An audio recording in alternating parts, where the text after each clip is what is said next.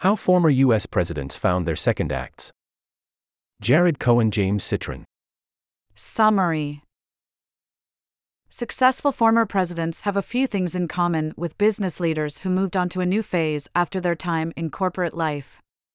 The post presidencies offer a wide ranging roadmap of the state of possible for anyone moving from one position to another.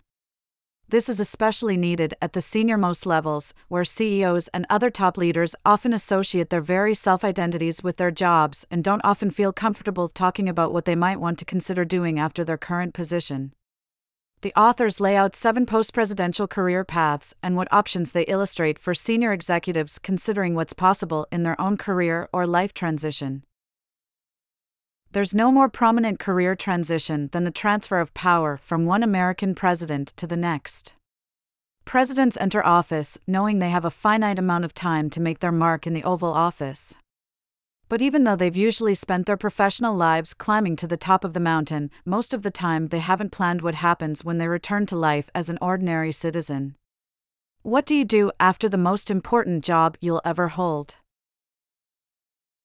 By now, https colon slash slash hbr.org slash product slash generative dash ai dash tools dash for dash preparing dash your dash team dash for dash the dash future slash 10752 question mark of equal sign and underscore art underscore idp underscore v1x2 underscore s01